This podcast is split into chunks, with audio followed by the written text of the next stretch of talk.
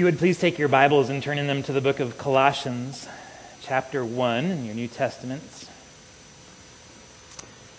As you're doing that, let me just repeat again the announcement that was made at the beginning about our, our prayer book for those who might have come in since that announcement was made. Uh, there's a notebook being passed around. It's, I guess it's going to kind of wander back on this side and then it'll come forward on the other side. That is our new community prayer book. Uh, we want to be more active in praying for one another and knowing how we can praying for one another. So that's just for uh, you to share prayer requests in, which is coming through the aisles, and, and it encourage you if we can pray for you in any way. Please write that in there. Uh, that's a book that will come to the elders and I at the end of the service, so we can be praying for you. But sort of by the nature of it, everyone gets to see what is in there, so we can be praying for one another throughout the week as well, and holding one another up in prayer something that is very important for us to do, a great way for us to demonstrate very practically love for those in our community by praying for each other. Of course, uh, if you have something that is sensitive or you'd rather not put it in the prayer book just yet, you're always welcome to let me or one of the elders know uh, outside the prayer book as well. But we want to make more avenues uh, for us to be active in praying for each other. So know what, know what that is. That's the book that is being passed around. We want to, that's going to be a new tradition that we do here on a weekly basis. We've begun this new series going through the book of Colossians for the next couple months. We're in chapter 1. One of the things I said last week as we were looking at chapter 1 is, is just how much I have come to appreciate the prayers that are recorded for us in Scripture, as well as the places sort of like this. This is not a, a prayer technically, this is Paul telling us what he prayed for the Colossians, and he's telling the church there how he's praying for them. Uh, he's relating to them the way that he's holding them up in prayer, ministering to them before the Father, taking their needs to the throne of grace, the things he really desires for them. It, it seems that there's just something very sweet about hearing when a, a, a godly person goes before the Lord in prayer and having the opportunity to overhear the communion that they have with God in prayer. And that's what was happening here in these verses. We have a chance to sort of eavesdrop and listen in on uh, Paul and his prayers for the Colossians. So I'm going to read for us Colossians chapter 1, verses 9 through 14. This is the word of the Lord.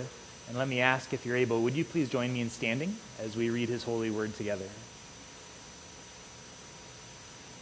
Colossians 1, starting in verse 9. And so, from the day we heard, we have not ceased to pray for you, asking that you may be filled with the knowledge of his will and all spiritual wisdom and understanding, so as to walk in a manner worthy of the Lord, fully pleasing to him, bearing fruit in every good work, and increasing in the knowledge of God. May you be strengthened with all power according to his glorious might, for all endurance patience with joy, giving thanks to the Father who has qualified you to share in the inheritance of the saints in light. He has delivered us from the domain of darkness and transferred us to the kingdom of his beloved Son, in whom we have redemption, the forgiveness of sins. Let's pray one more time. Father, we are so grateful that you have given your word to us by the power of your Holy Spirit for our teaching, our edification, our growth in grace, our increase in the knowledge of God with all wisdom and understanding, unto the end of bearing fruit in every good work, increasing in endurance and patience with joy. Lord, would you accomplish these things? We ask that you would continue your good work that you have begun by the power of your Spirit, for it's in Jesus' name that we pray. Amen. Please be seated.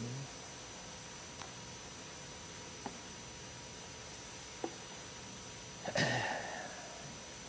love to read the prayers that start these books. It's, it's so easy, isn't it, to read this and, and, to feel that there's this chapter worth of introductory material. It feels a little bit perfunctory. We know he's going to introduce himself, give a greeting, and start with prayer. That's what he does.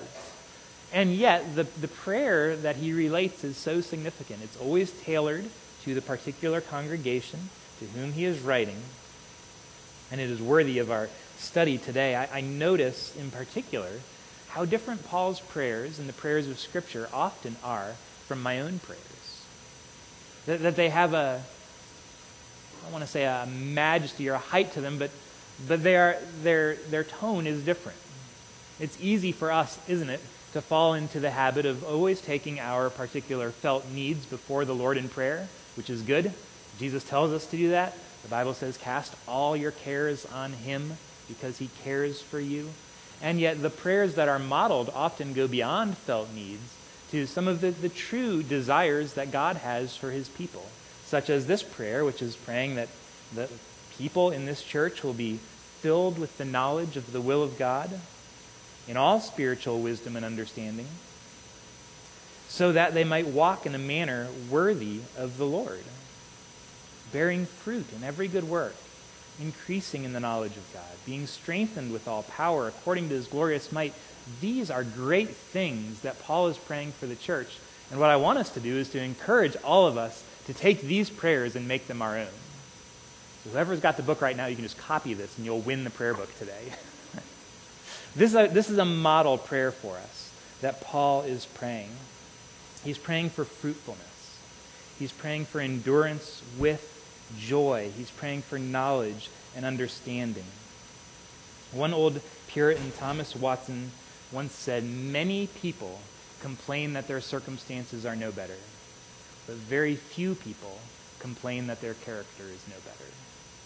And yet we turn to these prayers, and the prayers of the Bible are often praying for matters of character, matters of the heart, that we will be growing in grace. In fact, as we as we look at this prayer, as we, we've read it and we're going to study it a little bit here today, let me just propose this question to you. What do you think might happen if we began praying that we will be strengthened with all power according to his glorious might? Well, let me suggest that one thing that might happen is that we would be strengthened with all power according to his glorious might. After all, God delights to hear the prayers of his people. He delights for us to bring prayers to him, and he delights, I believe, to answer prayer. Do you want to be strengthened with all power according to God's glorious might? I do. That's something I want for myself. That's something I want for all of us. I want us to have greater endurance, greater patience with joy. And I, and I think one result, if we began to pray for patience with joy, could be that God, by his Spirit at work in our hearts, could begin to help us grow in patience with joy. Hey, sometimes, it, it, don't we slip into a little bit of unbelief when we pray? Right? We, we begin to pray uh, over and over, and it just becomes rote, and, and we almost lose that sense of expectancy that God, the Almighty God, is hearing his children's prayers and that he answers prayer. Right? Sometimes when we pray for one thing for so long, and the Lord asks us to have endurance and patience and to wait on the Lord, to be strong and wait for the Lord, we can start to think that's the way life always will be, that these prayers will never be answered, that it's always a, a matter of waiting. And yet, God answers prayers. There is grace with Him to hear our prayers. So I want us to simply look at three things. If we ask the question of this passage, how do we pray? How should we be praying? How can we use this as a model in our prayer lives? Here's three things. One, Paul prays for the knowledge of God's will. He prays for wisdom and discernment. And he prays with gospel confidence. So he prays for knowledge of God's will, for wisdom and discernment. He prays with gospel confidence. First of all, the first thing he prays for them is that they will have the knowledge of God's will. Now, now this is a very logical prayer. There's a bit of a progression that moves through this prayer. He's praying first that they will be filled with the knowledge of the will of God, uh, with spiritual wisdom and understanding. Verse 10 so as to walk in a manner worthy of the Lord, fully pleasing to Him, bearing fruit in every good work, and increasing in the knowledge of God. There's a goal there, there's an end point in this prayer. He, he wants the people to be bearing fruit in every good work, to be living a life that is fully pleasing to God. That is the goal. But to get there, to get to that goal of bearing fruit, first, Paul prays that they will be filled with the knowledge of the will of God, right? Which we see how logical that is, that that makes sense, that before you can do the will of God, you have to know the will of God. And you have to know what God desires in order to live a life that is fully pleasing to Him. But nevertheless, how, how often do we follow Paul in this and pray, Lord, help us to know your will? Help us to be filled with the knowledge of your will. Now, remember for Paul, this is a very practical prayer. Right? Because we've talked about the church that's here at Colossae, that they have false teachers that have, have either come out of the church or have, have come from the outside, possibly into the church, that are, are spreading false teaching about what God desires, about what kind of life is fully pleasing to the Lord. And so there's false teachers that are filling their minds with other things. So Paul very practically prays, Lord, allow these people's minds to be filled with the true knowledge of your will. Because there are other sources of knowledge out there that are trying to fill their minds. And there's other people out there who are, are vying to fill their minds with other things. And I think a prayer like that is just as practical for us as it ever was for them. That it's practical for us to pray that, that our minds will very actively be filled with the knowledge of the will of God that we will be active in thinking about what God desires from us. Right? Because even for us, there's no shortage of other things that will be filling our mind. And so the prayer is that we will have a commitment to Christ that uh, is a commitment to following Him, a commitment to bearing fruit for Him. And He's saying these commitments ought not to be this sort of back burner commitment in our lives. Right, we talked about how one of the, the big picture items in Colossians is that, uh, that, that our commitment to the gospel cannot be compartmentalized in life. But rather, the gospel has power to transform every area of our lives.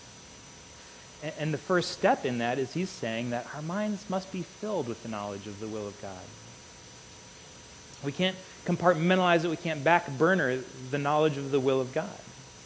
Now, he's going to get to chapter 3. In chapter 3, he exhorts them. Uh, it's 3.15. He says, Let the word of Christ dwell in you richly. Let the word of Christ dwell in you richly. I, I take that to be a very challenging exhortation. He's saying, don't, don't simply allow the, the word of God to be stagnant. Don't allow it to become something that is stale in our lives. Uh, that, that can happen. We can grow to a sense of over familiarity with the Bible. We can simply read it and say, well, we've, we've read this before. We know what this says. We feel like we know the meaning. And so, because we know the meaning, we feel like there's nothing left, no work for this scripture to do in our hearts. But he says, no, you must be actively filling your minds with it that it may dwell in you richly. That it can be doing its work in your heart. Remember, the Word of God is, is living and active. Right? It's sharper than a double-edged sword. This is not, this is not a, a dead letter. This is not a stagnant book. This is not like every other book we read. Rather, this, by the power of the Holy Spirit, is a living and active Word that is given to us for our good, for our transformation, for our joy, for our holiness, for our patience, for our endurance God gives the Word of God to the people of God in order that by the power of the Spirit of God, we might bear fruit in every good work. That is the purpose for which God has given us His Scriptures to make us people who live lives fully pleasing to God. And, and, to say that, that that is the purpose He's given us this for. And so we are to, to receive the gift, we are to read it with that purpose in mind, that God desires us to let the word of Christ dwell in us richly. And as it dwells in us, it is doing its work. And it's, it's active. It works in our hearts. It accomplishes his purpose. But one of the ways that God accomplishes his purpose is by the Spirit of God applying the Word of God. So if the Word of God is not there, if it's not, if the raw materials just aren't, aren't in your heart, then, then the Spirit of God doesn't have his usual tools to work with, to do his good pleasure in our lives. God says the, if the word is there, the Spirit will apply it, will press it on our hearts. And so we are to fill our minds with it. Fill our minds with it. And I don't think, I know some people say, we talk about memorization sometime of God's Word, which is a, a wonderful practice, but some people say, oh, I, I just can't do it. I have, a, I have a bad memory. I don't remember anything. And we sort of give up on that. I, I don't think this means we have to necessarily memorize Scripture, at least in the sense of memorizing it for forever and ever, amen. There's a, t- a sense in which we can memorize it and say, uh, Lord, help me to remember this today. And if I don't remember it by the end of the week, that's fine, but Lord, help me meditate on this for today. Help me ponder the truths of the Word of God and let them dwell in my heart richly today. And tomorrow I will refresh my mind with some new truth. Okay, it, does, it doesn't have to be forever, but long enough that the Spirit will use it. And we know, don't we? I mean, we live in a world that is eager to fill our minds with all sorts of other things. Uh, we know that reality so well. I mean, we're, when we're watching TV, the TV is eager to fill our minds with all sorts of whatever, desire for whatever is being advertised or the particular worldviews that are trying to, to be pushed on us. We use social media, it's filling our minds with the things that are on social media, the trends of the day. But even just living in this world, right? It, it, regardless of whether we interact with technology or not, just, just life fills our minds with things. If it's our schedule, a grocery list, the, the, something about the person we're meeting later in the day, our minds are filled with all sorts of practical things that we need for daily living. And, and, none of that stuff is necessarily bad. Right? It's, it's not saying that uh, there's only evil things in the world, and, and then there's the Bible saying, of all the things, focus on God's Word. Focus on God's Word. Yes, uh, there are many other things to think about that we must remember in the course of, of daily life, but you see, Paul is praying. He's praying for them that they might know the will of God. Because he knows that, that it, it, doesn't matter. I mean, they lived in Colossae. They didn't have TV. They didn't have social media. But they still had enough distractions in daily life that, that it was worth him taking that before God and saying, Lord, please may their minds be filled with the knowledge of the will of God. If they needed it then, how much more do we need it now? If we are not actively filling our mind, someone else will be glad to do it for you. And so he prays that they'll have knowledge, knowledge of the will of God. But that's not enough. Second, he goes on, he prays that they will also have spiritual wisdom and understanding. This is just the end of verse 9, that they may be filled with the knowledge of his will in all spiritual wisdom and understanding. And so, there, again, there's a, a very logical progression here. Step one is have the raw materials, have your mind filled with the knowledge of the will of God, but also it must be accompanied by all spiritual wisdom and understanding. And the reason is because we're heading towards this goal, right? The end goal of this prayer is that they may bear fruit in every good work. So he's praying that there's a, a life transformation that is going on in the people of these uh, of this church that, that they might bear fruit. So just praying for the knowledge of the will of God, that's not an end in itself. And neither is praying for spiritual wisdom and understanding an end in itself. The end is, is where we're getting to when he prays that they might then walk in a manner that is pleasing to the Lord. And we don't want to lose sight of the goal. We don't want to get caught up in, in the, uh, you know, all the things that, that Christians are supposed to do or the views we think Christians are supposed to have. The role of the Spirit in the lives of, our, of believers is to help us bear fruit. Right? It is our Christian commitment, is our Christianity causing us to have a life that is filled with greater joy? That's one of the fruits of the Spirit, isn't it? That, that if the, the Spirit is actively working in our hearts, we ought to be growing in love and joy and peace and patience, kindness, goodness, gentleness, faithfulness, self control. We need this prayer. We need this prayer to say, Lord, please, may we know, have the knowledge of your will with spiritual wisdom. With spiritual wisdom. And, and that's, that's where Paul goes next, that it might be accompanied with wisdom, because how do we get to this point where we're actively bearing fruit? To actively bear fruit, we have to have the spiritual wisdom to do it, because uh, you know, he's talking about this huge goal bearing fruit in every good work. That, that's not simple. That, that's a difficult thing. It's a complex thing. And so there's wisdom that is needed. What is wisdom?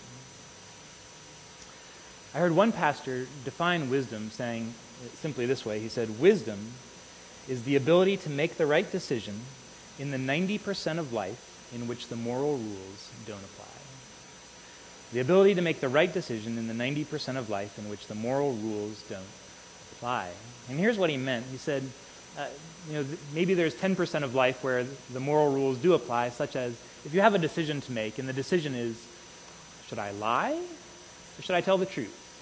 Okay, that's pretty easy. We don't even have to pray about that one. That we can just go to Scripture, chapter and verse, look it up. We know exactly what to do. Life is rarely that simple, is it? What if the question is not, should I lie or not, but what if the question is, how can we best actively demonstrate the love of Christ to perhaps a family member who is actively pursuing a very worldly lifestyle? Those questions can be very difficult.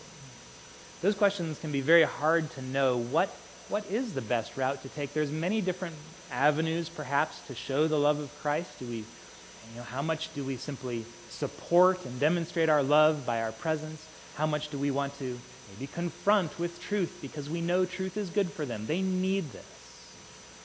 Those are very different pictures of, of how do we actively take these steps. And, and that's a place where you can't simply turn to chapter and verse and say, okay, here's exactly my situation. What do I do? What we need instead is we need spiritual wisdom and understanding. We need the guidance of the Holy Spirit in our lives to say, okay, I have the knowledge of the will of God.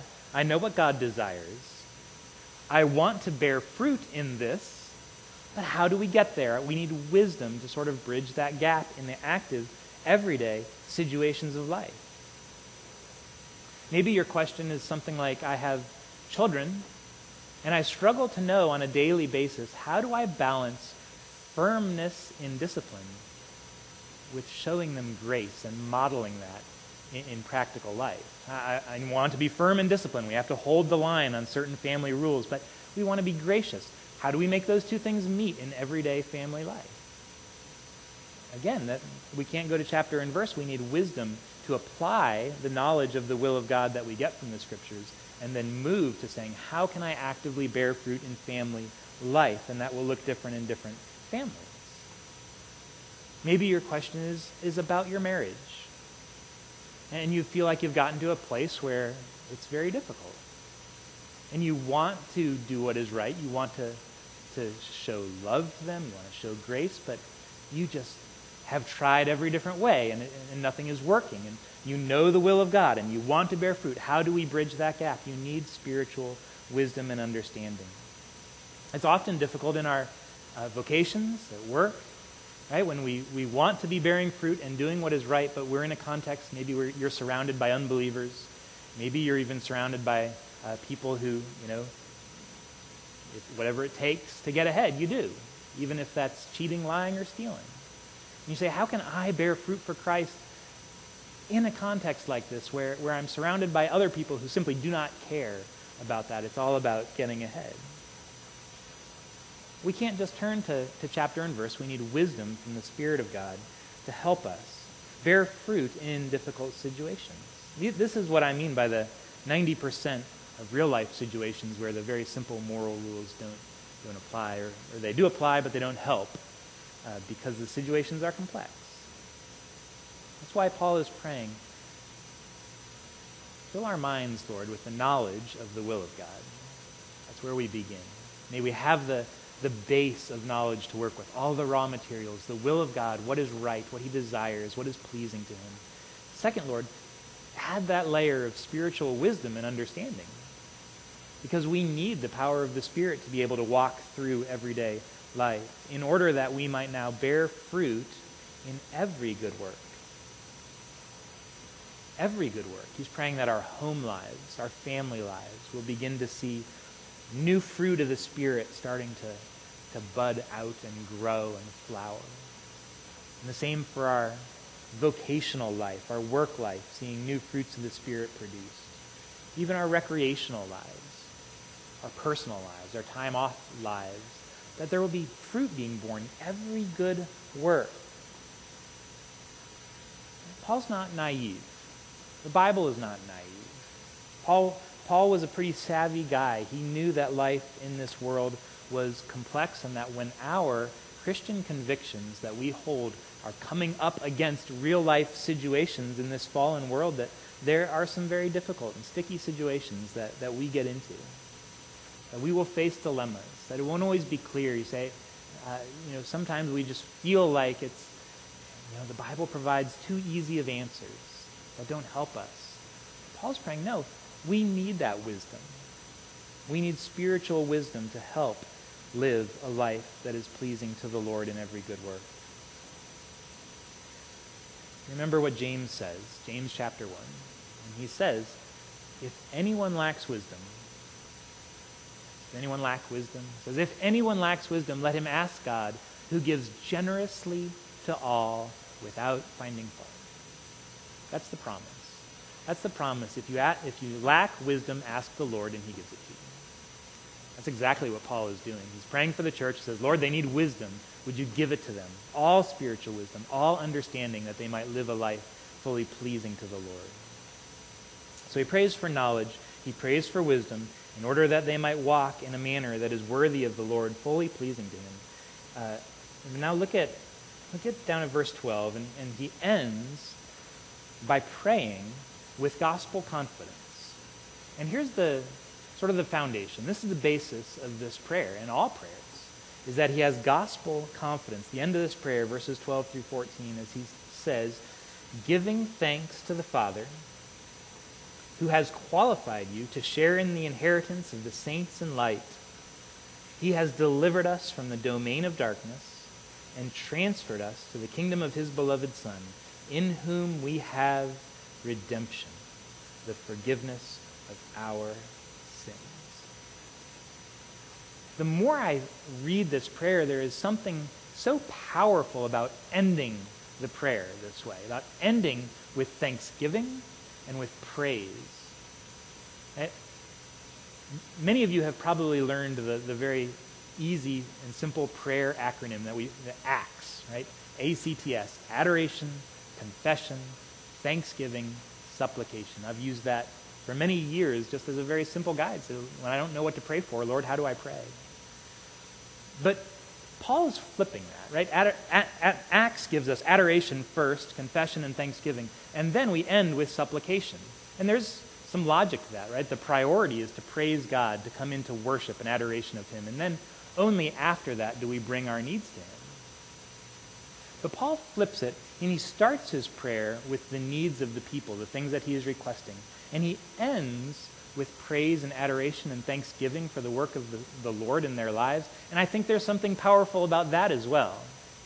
That, that first you get your needs out there and you ask the Lord for what you want, desire, what you need, what the Spirit has put on your heart, His will. But then it's like you bring all of that into the greater context of what the Lord is doing. It, you sort of have a chance then to almost step back from your own needs, right, and say, Lord, here are, here are my cares. Let me unburden myself to you. Let me cast all my cares on you. That's the will of God for us to do that. But then almost to step back and say, now, let me simply praise you for the far greater picture of what is going on. And to give thanks that, that you are our Father, that you have qualified us to share in the inheritance with the saints in light. And right, that, that gives us a whole new perspective that we don't end our prayer with our lives, with our needs, with our uh, performance and, and our petitions, but to end with the Lord, with giving thanks. Notice, here's the description. Here's what he's giving thanks for. First, that the Father has qualified them to share in the inheritance. He has qualified them, past tense. They are already qualified. In other words, he's just prayed all this stuff, Lord, give them knowledge, give them wisdom, may they bear fruit, because they are already qualified. None of that stuff is what qualifies them to share in the inheritance of the Father. Their inheritance, to be a part of that, to be an heir with Christ, that doesn't depend on their performance, on whether or not they end up with knowledge of the will of God, whether or not they demonstrate great wisdom and bear a certain amount of fruit in every good work. No, he says, Lord, you have already qualified them to share in the inheritance. Your share is already secured for you because of what God has done for you in Christ. And this is the confidence that we have in approaching God in prayer that we are his children, that we have a part in the inheritance. And so we know that if he is our Father, that he delights to hear our prayers. He delights to hear his children come to him with our needs and our petitions and our requests. He says, verse 13, He has delivered us from the domain of darkness and transferred us to the kingdom of His beloved Son. Again, Paul is just reviewing all of the gospel blessings that are already His in Christ. That God has delivered us from the domain of darkness and transferred us into the kingdom of His beloved Son. And are we to think, therefore, that God, who has done this, who has saved us, who has transferred us into the kingdom of His Son, is somehow now not willing to also strengthen us for every good work? Is somehow not going to be willing to give us the ability to live a life that is pleasing to God? No. See, Paul is going from the greater to the lesser here. He says, God has already done this, this work of his grace and salvation for you in Christ. How much more is he willing now to hear your prayers? Romans 8:32 says, "He who did not spare his only son, but gave him up for us all, how will he not also, along with him, graciously give us all things?" Right? That's the confidence that we have in approaching God in prayer, is we can simply look at what he has done for us in Christ and say, Lord, if that is true, then these, these petitions are exactly in line with your will. We know we can pray to be given spiritual wisdom and understanding in order to bear fruit. That's exactly what the Lord desires and what he wants us to be praying for. And if he has given us Christ, how much more is he willing to give us knowledge of his will, wisdom, to be pleasing to him in every good work, ability to have endurance and patience with joy, growing in the fruit of the Spirit. This is the basis. He ends with this foundation. See, in a way, what he's doing here, it, this is what we mean when we pray, when we end our prayers saying, In Jesus' name I pray. What are we saying when we say that?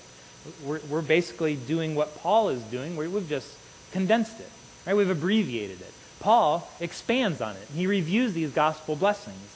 And, and he says, Lord, we're giving thanks to you because you have given us a share in the inheritance with all the saints in light. That's through Christ. You have transferred us out of the domain of darkness into the domain of Christ. This is all what Jesus has accomplished for us. And that's the foundation of prayer. Well, we do all that. We just condense it and say, in Jesus' name. Right? That's not a simply a rote way to end prayer. We're doing what Paul is doing here. And I think can be really helpful, at least to my heart sometimes, to expand it again. To expand it and say, here's my request, Lord, but also let me step back and, and review the blessings that are already mine in Christ. So we pray with this gospel confidence. We're not throwing up our wishes into the air hoping that someone hears them. We're praying to the Lord who has already given his Son for us. How will he not also, along with him, graciously give us all things? So we pray for the knowledge of his will to fill our minds. We pray for the spiritual wisdom and understanding to be able to use that knowledge in order to bear fruit. And then we pray all these prayers with the great confidence that we have through Christ, a gospel confidence in coming before him. Amen. Let's pray to the Lord together. Father, we give you thanks today that you have qualified us to share in the inheritance of the saints in light, that you have delivered us from the domain of darkness, that you have transferred us to the kingdom of your beloved Son, in whom we have redemption, the forgiveness of our sins. Father, we ask that you would take your word. Lord, would you, by the power of your Spirit, press it on our hearts? Use it to accomplish your purposes. Use it as the double edged sword that divides between bone and marrow, between soul and spirit. Accomplish your purpose in our hearts through your word. We pray that it would bear fruit, that the seed which is sown will take root in good soil, bearing fruit 30, 60, 100 times that which was sown. We pray this in Jesus' name. Amen.